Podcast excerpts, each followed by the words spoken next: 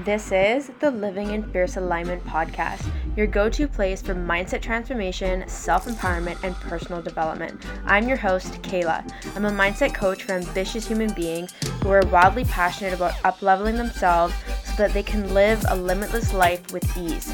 I'm here to show you how to create the life of your dreams and powerfully step into your full potential, and of course, live fiercely. So let's get started.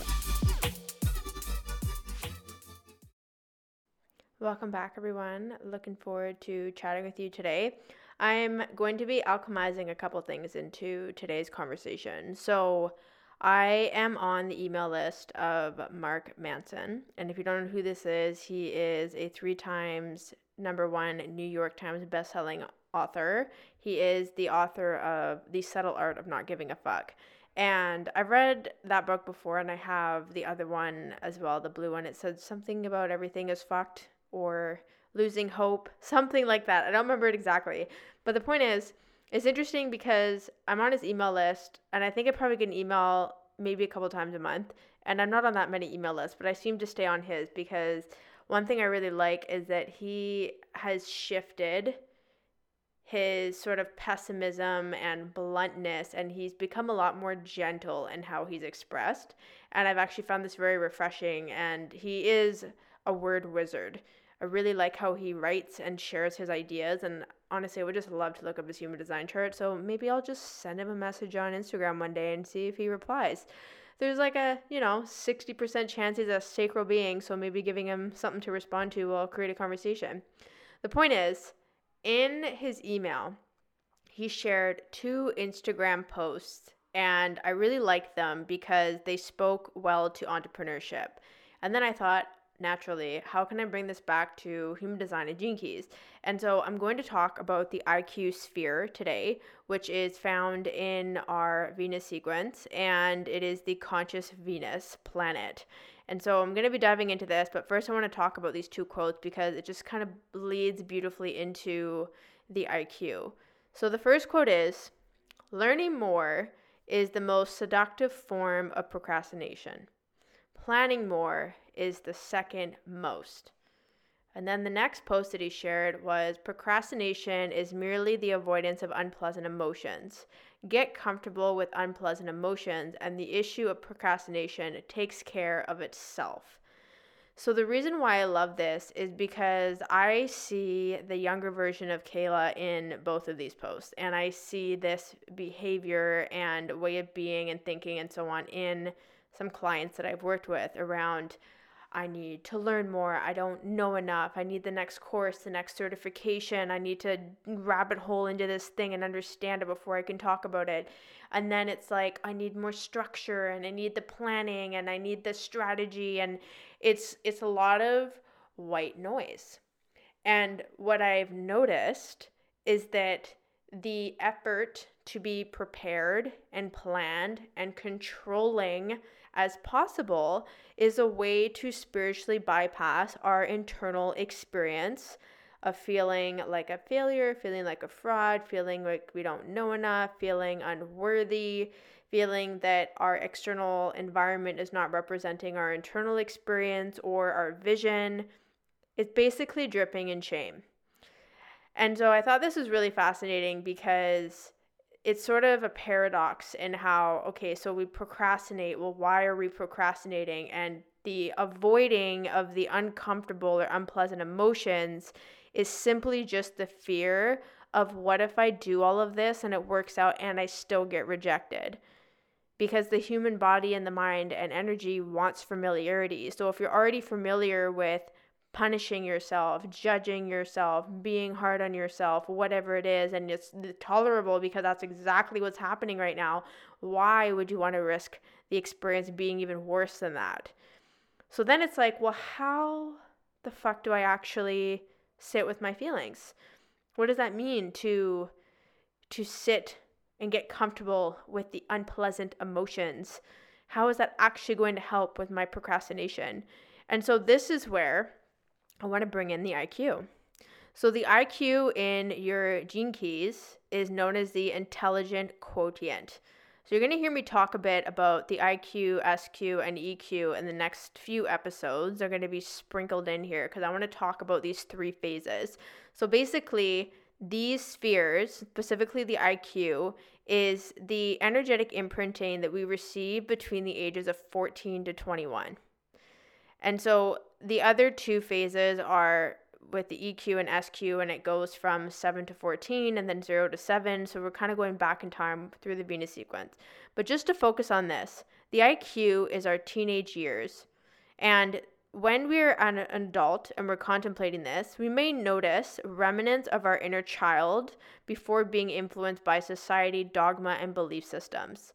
So, our beliefs, how we judge ourselves, how we process these emotions, and start to lean into the uh, EQ, which is the emotional quotient, which is our emotional intelligence. We have this just straight intelligence and mindful understanding. This has been created and influenced between the ages of 14 to 21. This is the backdrop that can influence why we procrastinate, why we avoid uncomfortable feelings, because there's certain ways of thinking and believing and the influences of society and dogma, like I mentioned, that affect the dexterity of being able to mentally absorb information or to be able to process things differently.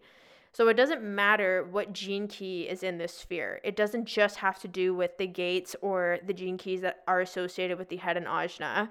The way that we are to break the barriers and to question our current beliefs and way of thinking is going to come from this gene key and looking at what is the shadow. How do I know when I'm in the shadow of my IQ how do I know that the gift is influencing and supporting me and the siddhi?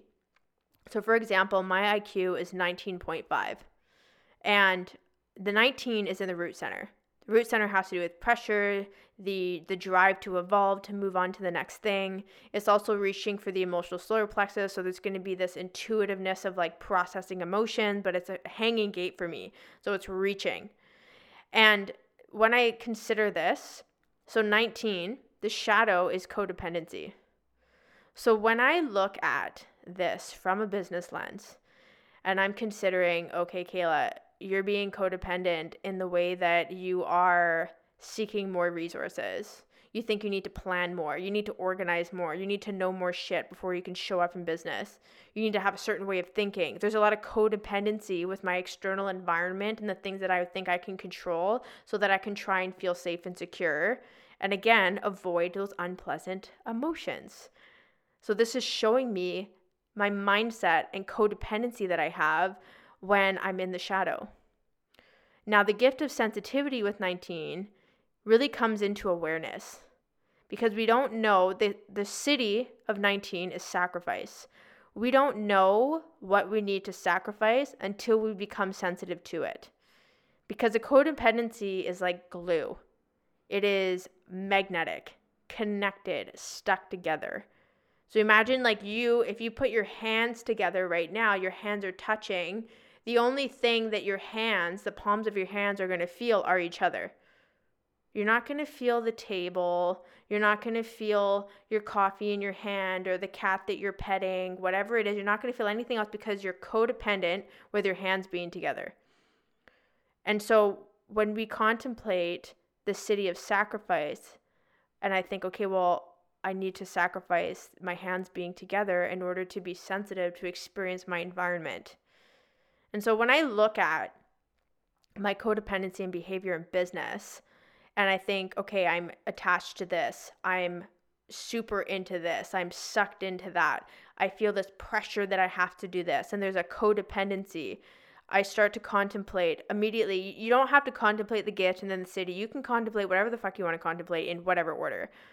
I will go immediately to the siddhi and ask myself, what do I need to sacrifice right now so that I can become more sensitive? Because when we are sensitive, we are receptive. When we are receptive, we can become malleable, we can shift, we can change. And so when I even consider my behaviors between the ages of 14 to 21, those were challenging years for me. When I was 15, my ex stepmom left my father. And I had endured a lot of mental and emotional abuse up until that point. You know, we're leaving high school, going into university at 21. I had terminated my first long-term relationship. It was it was a lot in those years. It's a lot of being molded into certain ways of thinking, being codependent with what I was familiar with because I wanted to feel safety and security. And the thing is, too, the conscious Venus, this planet, is about what it is that you value in relationships, in relationships with yourself and in your relationships with others. And so it's really fascinating how we can look at these spheres in the gene keys and really apply it to anything. But I'm showing you an example of this inspiration from these two posts from Mark Manson talking about you know the crutch of learning more needing to plan more that these are like seductive forms of procrastination. And then we procrastinate because we're avoiding unpleasant emotions. But it's the our way of thinking and processing which comes from the IQ that can influence our behavior. And this is why I wanted to give you an example of how I use this and how it shows up in business, how I contemplate it, and I get to break away from this. And guess what? I still learn, I still plan, but my level of discernment and awareness around codependency is like top notch. And so I get to be fluid with my intelligence. And it's not 14 to 20 year old Kehla that's running the show of me being 33 years old and a business owner. So I hope that this is a short and sweet episode, but I wanted to give you a really interesting thing to contemplate and to consider that. And so I want to also invite you if you're like, wow, I really love how she just took like a sphere and applied it to business and made it so easy to digest. I would love to invite you to check out the Gene Keys Business Guide. This guide is specifically designed to have you experience contemplative processes like the one that I shared with you today. I love taking the gene keys and having it be applicable.